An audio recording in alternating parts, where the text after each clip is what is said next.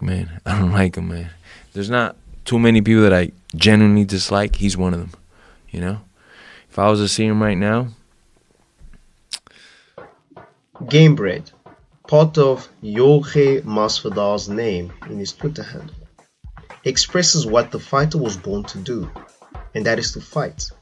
Rising from filmed, organized street fights, Jorge Masvidal knows the fight game, yet to some appears to be a newcomer, holding the record for the fastest knockout in UFC history on an undefeated fighter like Ben Askren, who was hyped up by the likes of Joe Rogan. Masvidal had finally engraved his name with the greats.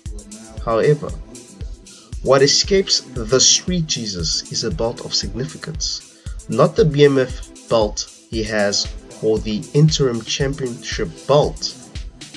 No, he needs the actual title of welterweight bestowed upon him.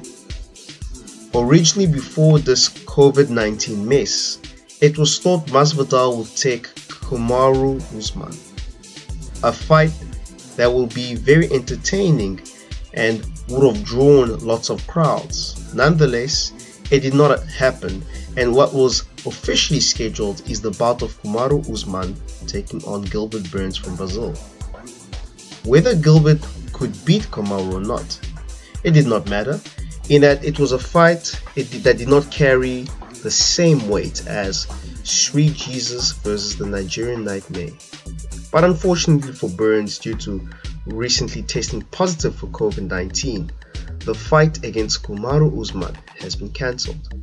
Although this is an unlucky turn for Burns, depending on how you perceive this, it is a turn of luck for Jorge Masvidal.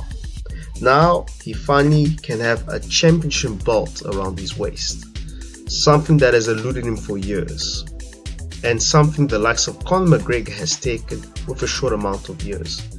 Jorge Masvidal is no youngster, no novice to the fight game, and now has a chance on a championship belt. And having dissembled the likes of Ben Askren, Kamaru Usman, also a wrestler by nature, makes one wonder who will win between the two.